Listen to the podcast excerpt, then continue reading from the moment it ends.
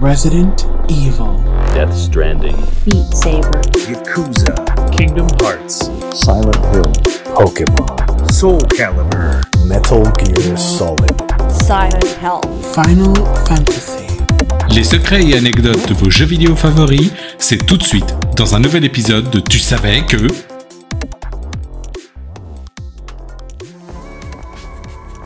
Bonjour tout le monde et bienvenue dans ce nouvel épisode de Tu savais que... Encore une fois, un épisode consacré à un jeu de niche passé presque totalement inaperçu. Je veux bien sûr parler de Final Fantasy.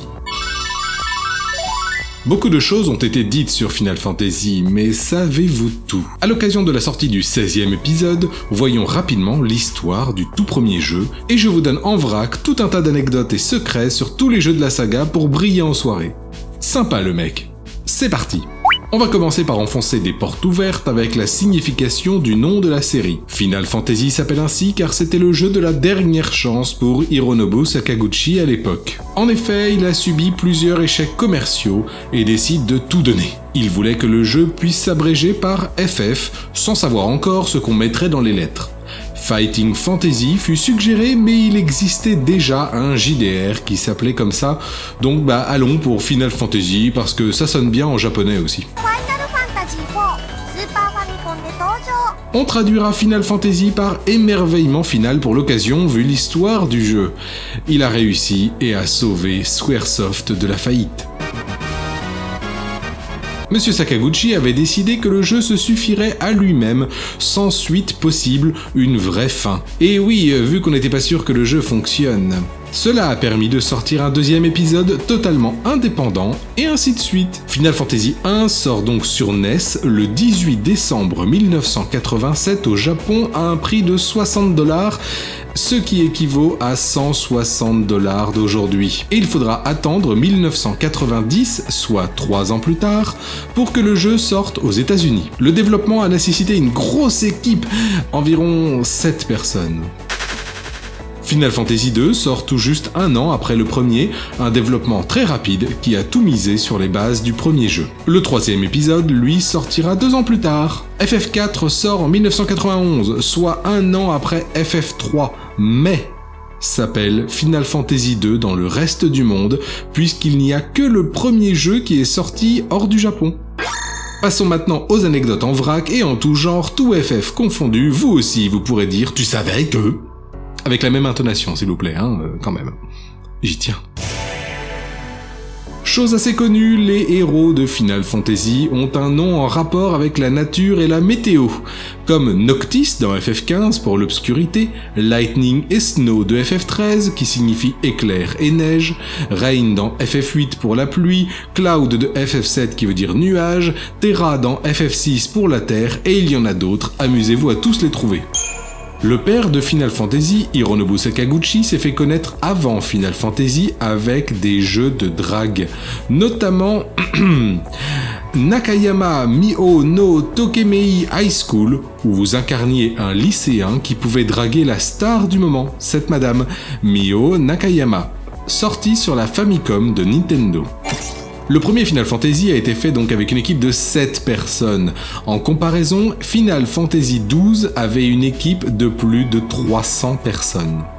Final Fantasy II était prévu pour sortir en dehors du Japon et une version en anglais avait même été commencée, annulée par Nintendo qui allait sortir sa SNES car ils voulaient se concentrer sur leur propre jeu. Final Fantasy II en anglais avait été teasé avec des pubs et images en anglais dans des magazines. FF3 a été adapté en manga, et c'est loin d'être tout public, très graphique avec beaucoup de gore, de nudité et autres dégueulasseries anatomiques. Dans Final Fantasy VII, dans la ville de Rocket Town, un portrait de Sakaguchi est présent, en tout petit. Cloud devait avoir les cheveux noirs et surtout coiffés vers l'arrière, mais ce fut jugé pas assez reconnaissable, pas assez iconique. Toujours FF7, le jeu était prévu pour la Nintendo 64. Une démo technique avait été présentée en août 1995 avec des persos de Final Fantasy VI. Non, en fait, c'est une légende urbaine, mais FF7 n'a jamais été prévu pour la N64. C'était juste une démo technique pour montrer le savoir-faire de Squaresoft et les possibilités graphiques de la N64. La vérité est rétablie. La musique d'ouverture de Final Fantasy VIII, qui contient Phytos, Lusek, Vekos, Vinosek, est un anagramme de Succession of Witches, succession de sorcières en VF. Et Liberi Fatali signifie enfant du destin en latin. Si vous avez déjà fait FF8, vous comprendrez aisément le rapport avec le scénario.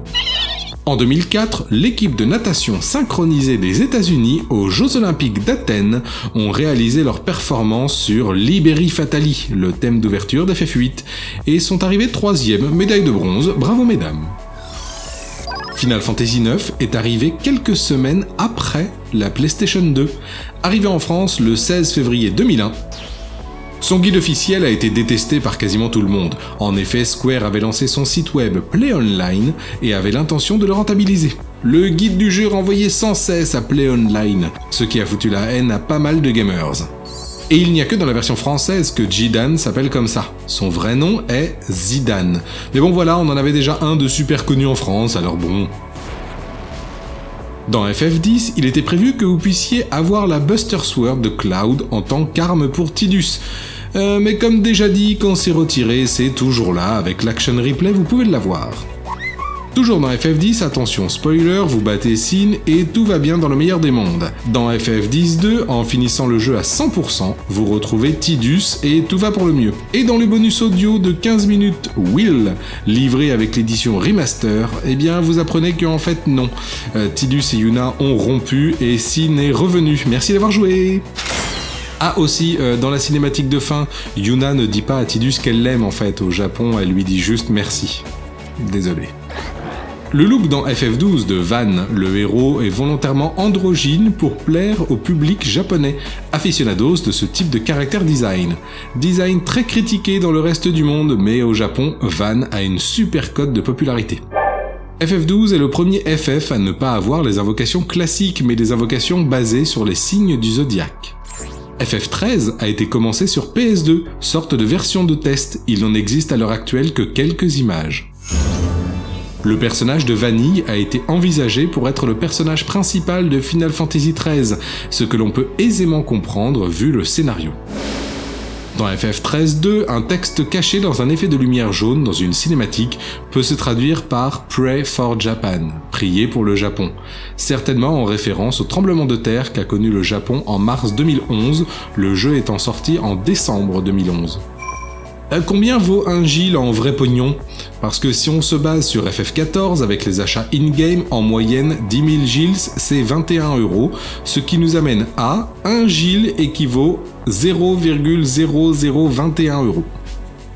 Bon, après il y a FF15 qui nous paume parce que dans le jeu, un plein d'essence c'est 10 Gils et des nouilles instantanées c'est 100 Gils. Ah aussi, vous pouvez vous foutre sur la gueule si vous voulez avec le débat du on dit Gilles ou Gil. Toujours dans FF15, Ramu a un sceptre avec une tête de cheval au bout. Mais qui c'est donc? Eh bien c'est Ixion, une invocation de type électrique dans Final Fantasy X. Dans Final Fantasy Tactics, les Mogs ne sont pas présents, parce que la race s'est éteinte. Tout le monde sait qu'il y a un personnage nommé Sid dans chaque Final Fantasy, c'est la base, c'est comme ça sauf dans le premier jeu. Ah Voilà, vous pouvez maintenant briller en soirée avec Final Fantasy. Je vous retrouve le mois prochain pour un nouvel épisode de Tu savais que... À bientôt